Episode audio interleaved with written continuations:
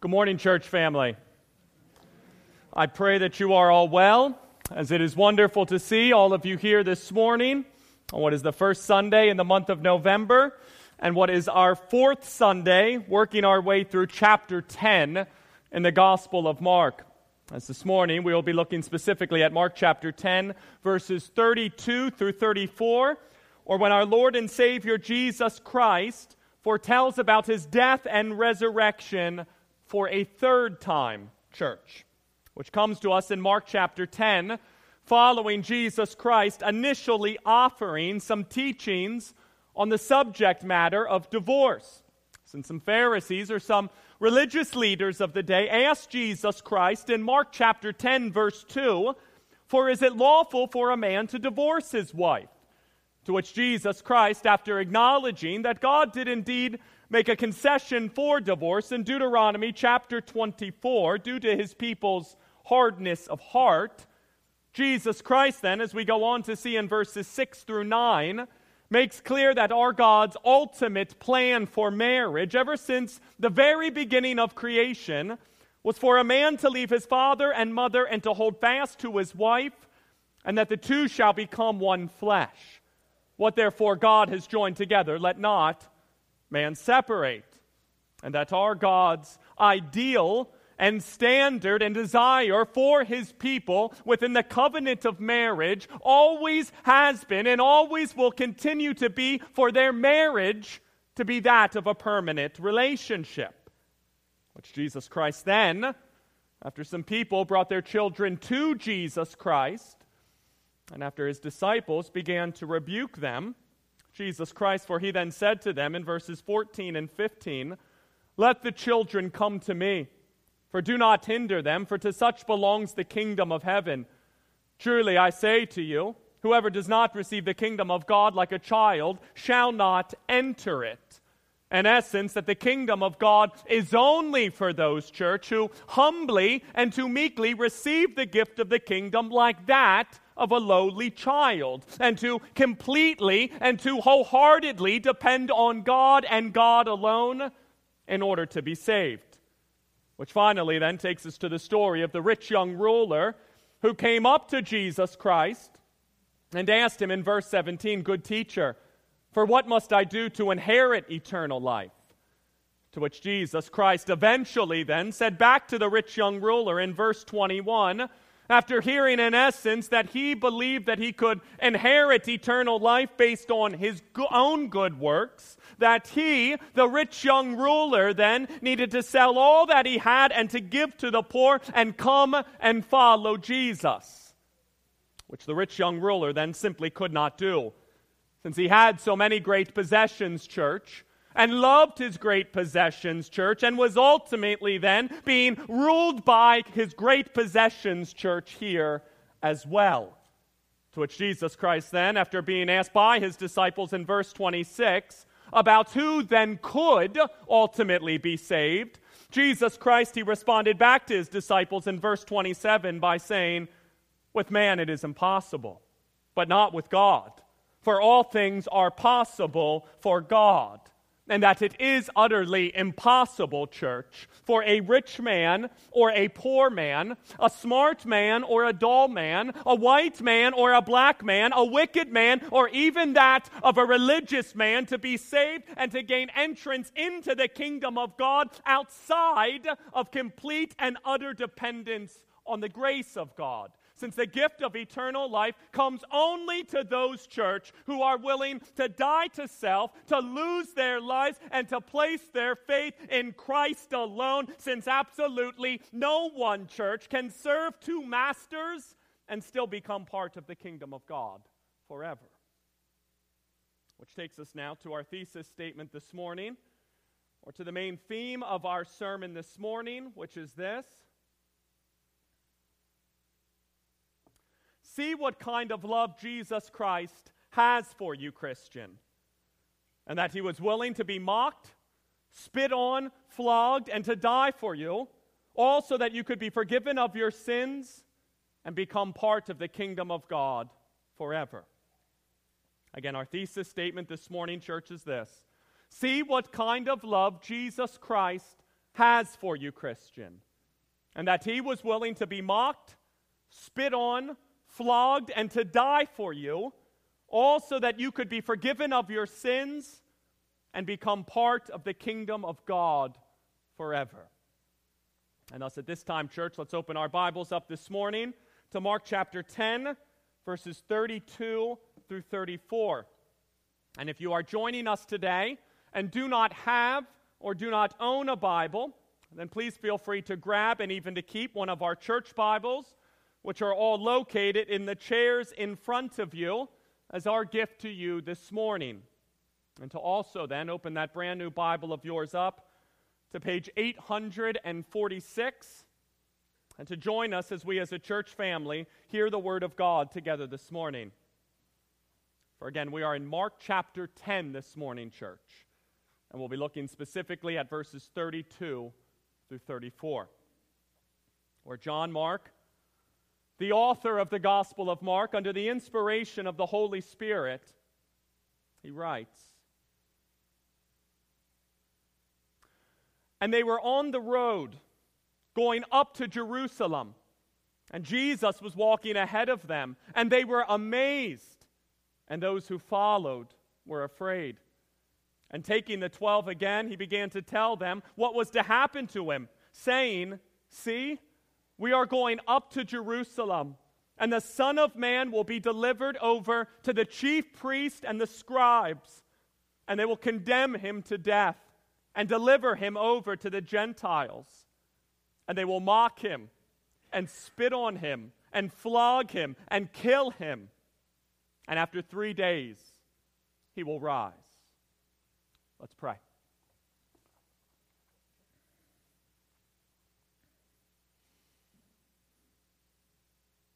Heavenly Father,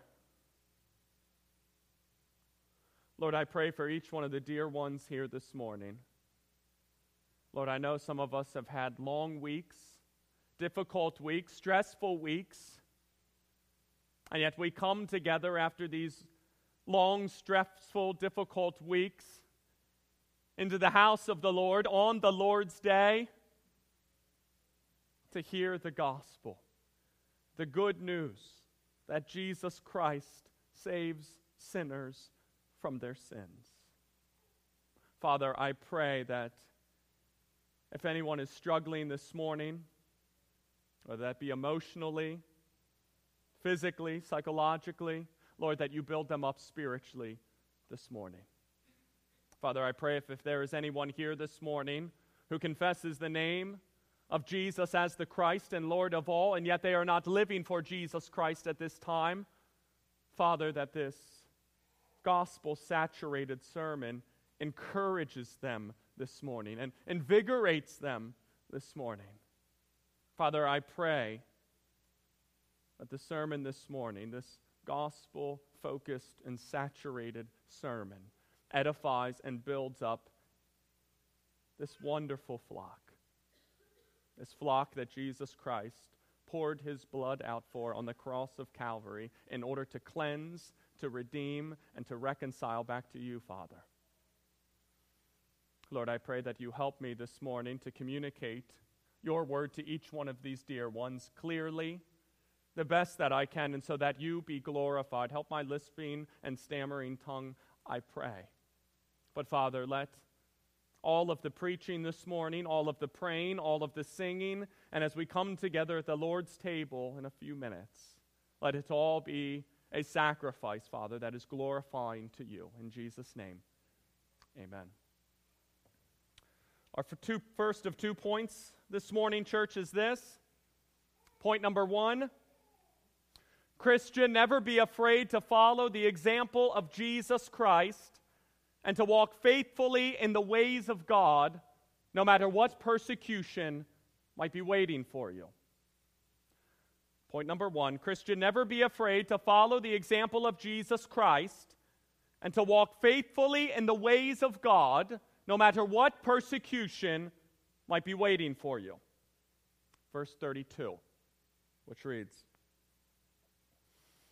and they were on the road going up to Jerusalem. And Jesus was walking ahead of them, and they were amazed and those who followed were afraid. And taking the twelve again, he began to tell them what was to happen to him. So, as we open in verse 32, church, we see right off the bat that they, Jesus and his disciples, were once again on the road. And as I have mentioned over and over and over again, and really ever since that of Mark chapter 9, verse 30, Jesus and his disciples were ultimately at this time heading to that of Jerusalem, or to the place where he, Jesus Christ, would ultimately be handed over to be crucified.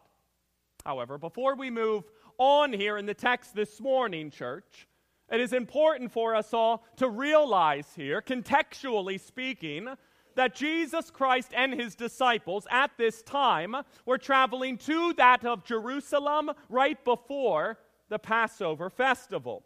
And thus, because of that, as one commentator explains, Jesus Christ and his disciples then would have likely been part of a much larger body of Jewish pilgrims here who were also then at this time going up to Jerusalem for the Passover festival as well. However, in hearing that word up here in verse 32, I realize that some of you might be sitting there this morning thinking, well, that can't be right.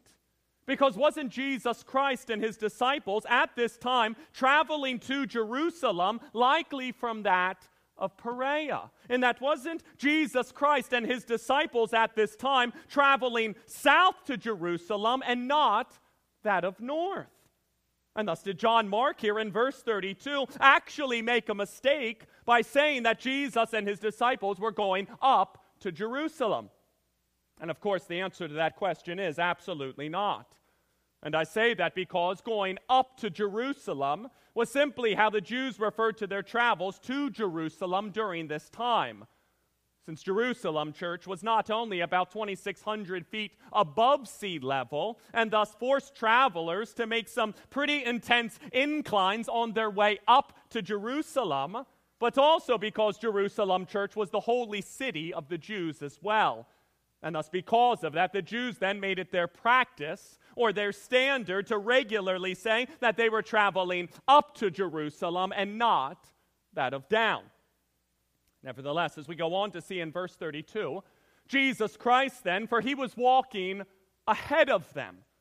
And keep in mind, dear church, that Jerusalem was the place where pain awaited Jesus Christ and where torment awaited Jesus Christ, and where rejection and beatings and floggings and the reality of being handed over to be crucified awaited Jesus Christ. And yet, Jesus Christ, for he was not making his way slowly to Jerusalem here, nor was he making his way lackadaisically to Jerusalem here, nor even was he making his way lethargically or reluctantly or leisurely to that of Jerusalem here, but instead, as we see in verse 32, Jesus Christ, he was walking ahead of them and was making his way ardently and diligently and resolutely to Jerusalem here. So much so that Jesus' his own disciples, verse 32, were amazed at Jesus Christ here. Likely because, as Eckhard Schnabel explains, Jesus Christ was walking so purposefully ahead of them on the road to Jerusalem despite the fact that he had already told them about his forthcoming rejection and suffering and death by the elders and the chief preach, pre- priest, which seemingly indicated, church, that this suffering was going to take place in that of Jerusalem. And not only that, but as we go on to see in verse 32, all the other people, church, who were also following Jesus Christ at this time, for they, verse 32, were afraid. Again, as Schnabel explains, likely because of the impending confrontation between Jesus Christ and that of the political and religious leaders in Jerusalem as well. Nevertheless, despite all the amazement and the astonishment from Jesus Christ here, and all the fear and the trepidation from the rest of the crowd following Jesus Christ here. Jesus Christ, despite knowing exactly what was waiting for him in Jerusalem here, for he still set his face like a flint and willingly traveled to that of Jerusalem here in order to fulfill all that was written about him in the Pentateuch by the prophets and in the Psalms, Luke 24 44, and in order not to do his own will here, church, but instead the will of the one who sent him, John 6 38.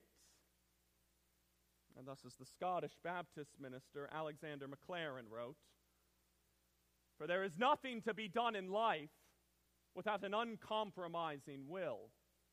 For to be weak is to be miserable in doing or in suffering.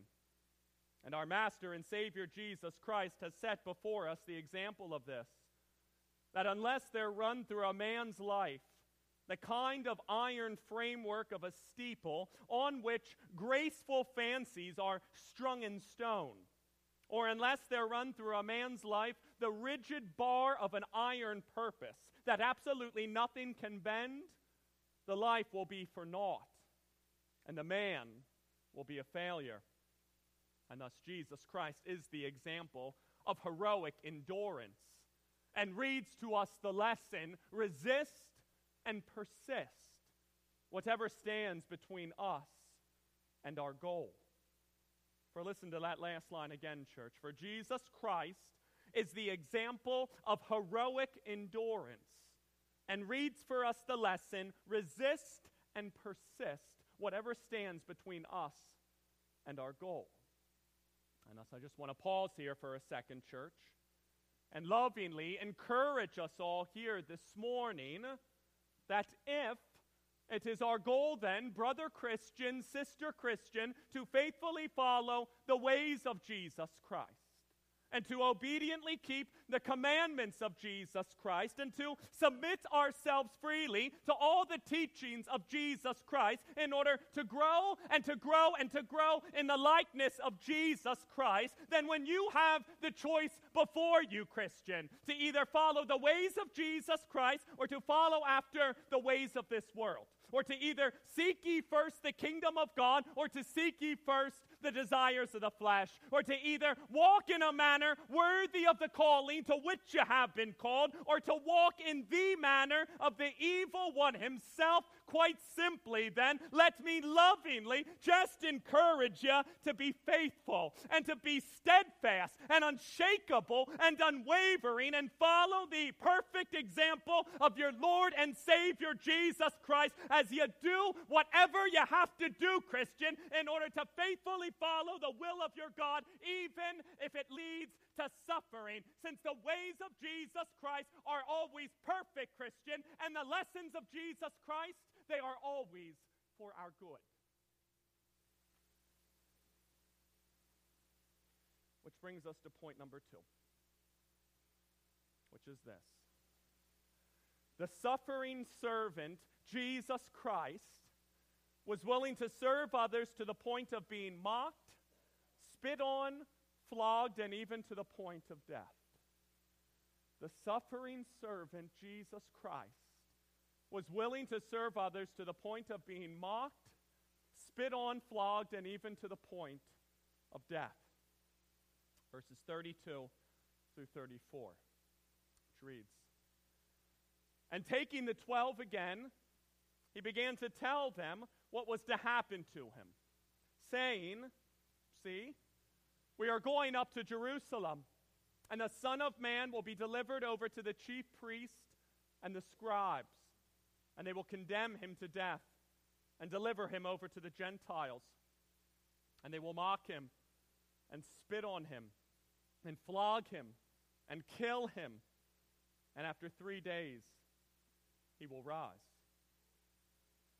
So, Jesus Christ, as we see here in verse 32, for he then takes his 12 disciples aside and for a third time, church tells them about his forthcoming death and resurrection by saying initially to them in verse 33 See, we are going up to Jerusalem, and the Son of Man will be delivered over to the chief priests and scribes, and they will condemn him to death and deliver him over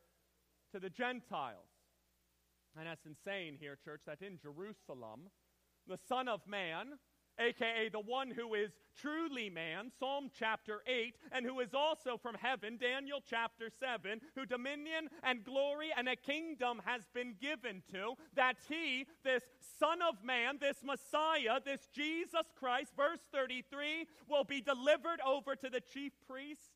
and to that of the scribes. The chief priests being the male members of the priestly families, including that of the high priest Caiaphas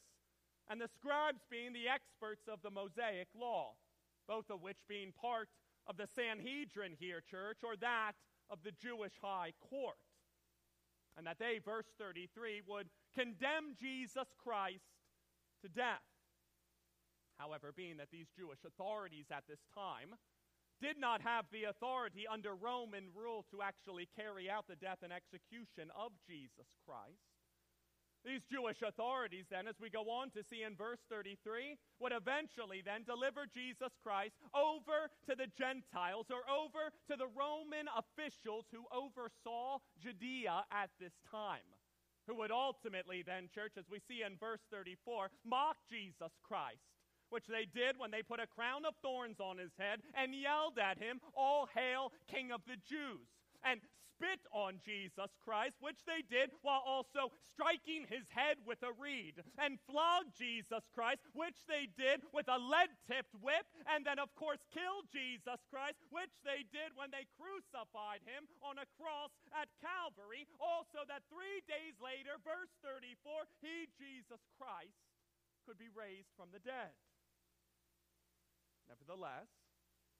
being that Jesus' predictions here, church, about his own death and resurrection were so precise and were so accurate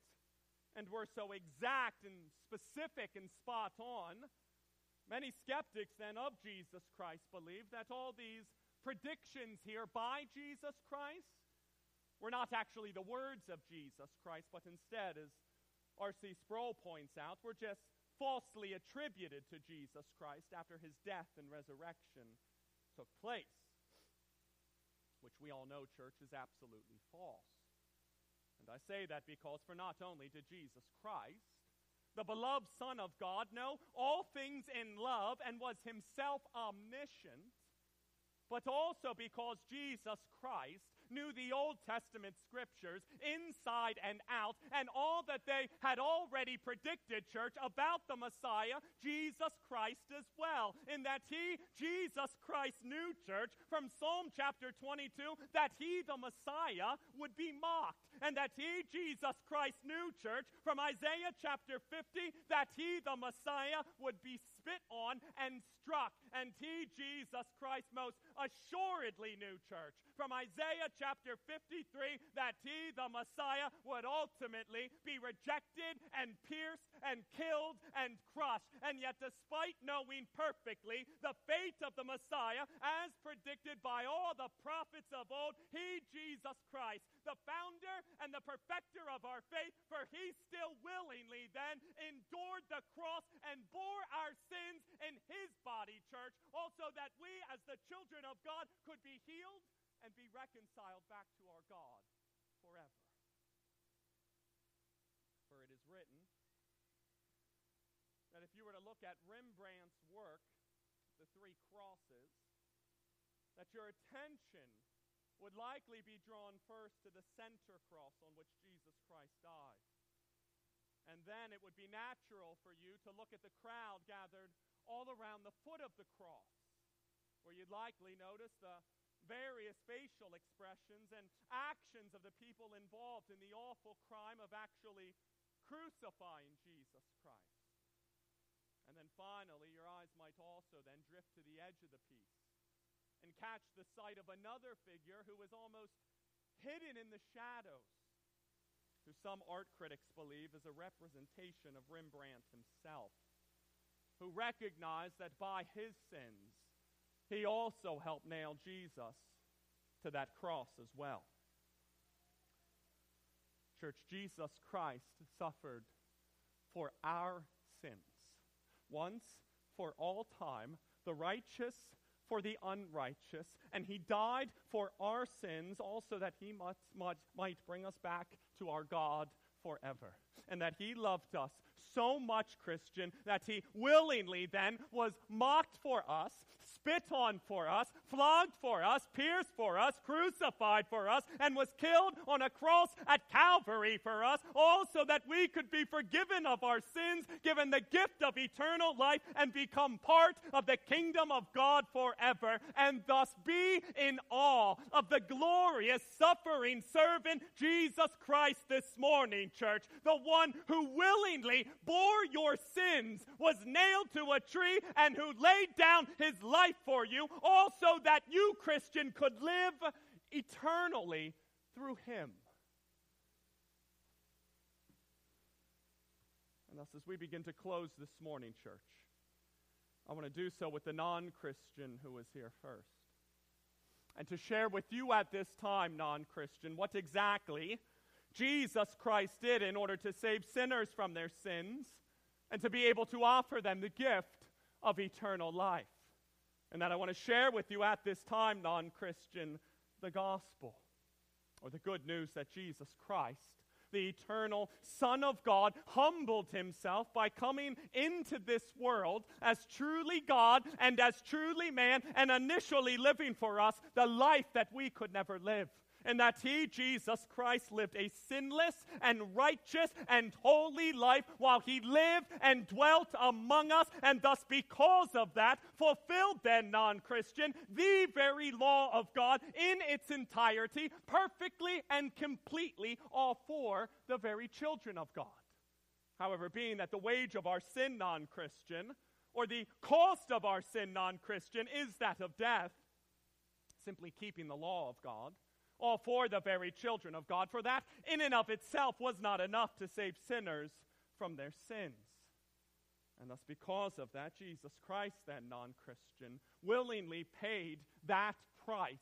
for our sins by being crucified and killed and crushed on a cross at Calvary in our place and as our very substitute, even though he himself never sinned, which appeased then, non Christian, the wrath of our holy God all toward his sinful children. And thus, because Jesus Christ, then, non Christian, this sinless Son of God, appeased then the wrath of a holy God all toward the very children of God, three days later, then, Jesus Christ, for he didn't stay dead or buried in some grave, but instead, three days later, he, Jesus Christ, he rose from the grave and he defeated sin and destroyed eternal death once and for all, and now offers eternal life to all who place their trust in him. Thus, let today be the day, non Christian, that you turn from your sin. For let today be the day, non Christian, that you repent of your sin and you place your trust in Jesus Christ and in Christ alone as the only one who can forgive you of your sin, as the only one who paid the price for your sin, who died for your sin and can clothe you then in his righteousness, in his perfect life, and reconcile you back to God forever. For let today be the day, non Christian, that you repent of your sin and place your faith in Jesus Christ. And today will be the day that you will be forgiven of your sin and given the gift, non Christian, of eternal life.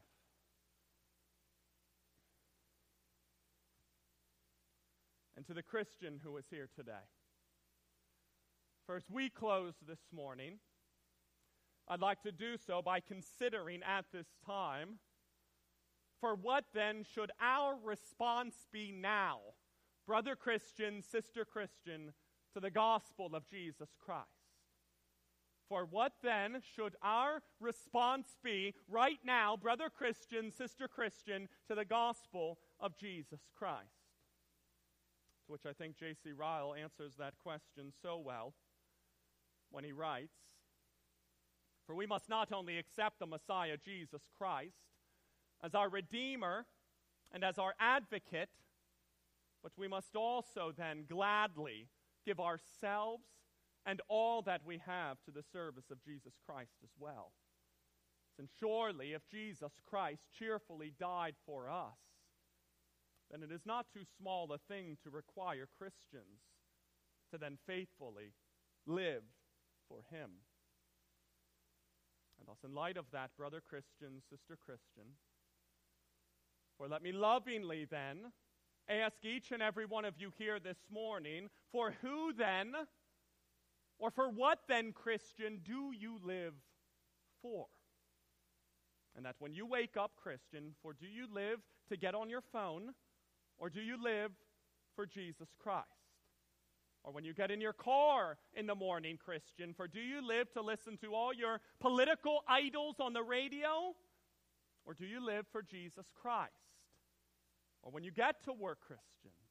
for do you live to increase your paycheck day by day, or do you live for Jesus Christ? Or even when you get home from work in the evening, Christian, for do you live to relax and for your me time and to only gratify yourself? Or do you live for Jesus Christ? And that if someone were to take a good long look at your life, Christian, from the time you wake up in the morning to the time you go to bed. For could they say definitively and conclusively and without a shadow of a doubt that you are indeed living for Jesus Christ? Or would they say instead that you are living for your phone Christian? Or that you are living for your job Christian? Or that you are living for your paycheck, your favorite football team, your favorite hobby, or all those social media accounts of yours Christian? Because if that is any of you here this morning, living for this world instead of Jesus Christ, then quite frankly, then, Christian, you've got to take yourself back to your first love and to remind yourself of the sweetness of the gospel and that God showed his love for you, Christian, and that while you were still a sinner, Jesus Christ, he died for you. And to let that gospel message, then, Christian, encourage you and embolden you and invigorate you to fearlessly then forsake the ways of this world and to live steadfastly then for the sake of Jesus Christ, no matter what persecution may come your way. Since you have a Messiah Christian who was willingly mocked for you,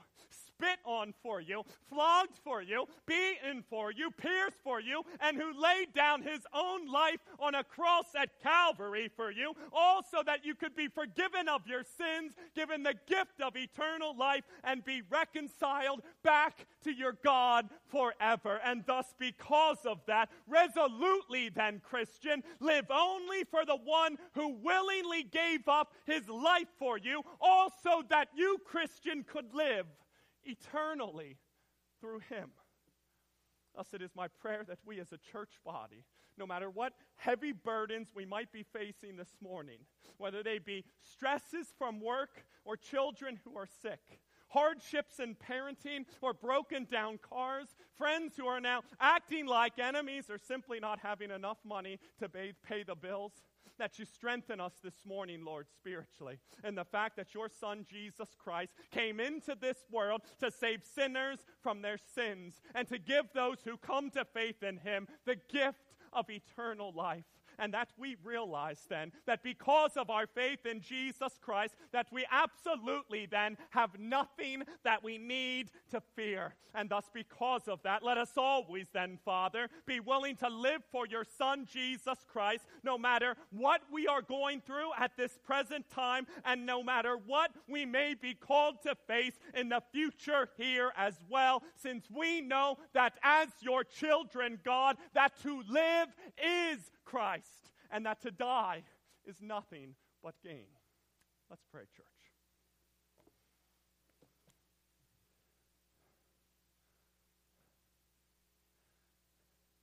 Heavenly Father, Lord, bring us back to the sweetness of the gospel.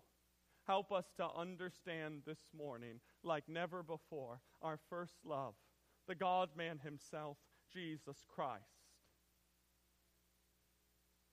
For while we were still weak at the right time, Jesus Christ, He died for the ungodly. He died for my sins, for your sins, and for every Christian out there who believes in their heart that Jesus is Lord. Father, give us a softening of our heart this morning to be in awe of the good news of the gospel of Jesus Christ. That our Lord and Savior, despite knowing exactly what stood before him, willingly endured the cross and bore our sins in his body as he was nailed to a tree, all to pay for our sins, to appease and to satisfy the wrath of a holy God, and to reconcile sinful people back to a holy God.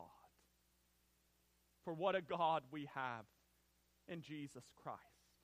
Thus, in all that we do, as those who have been cleansed by the blood of the Lamb, let us live for this Savior now and forevermore. In Jesus' name.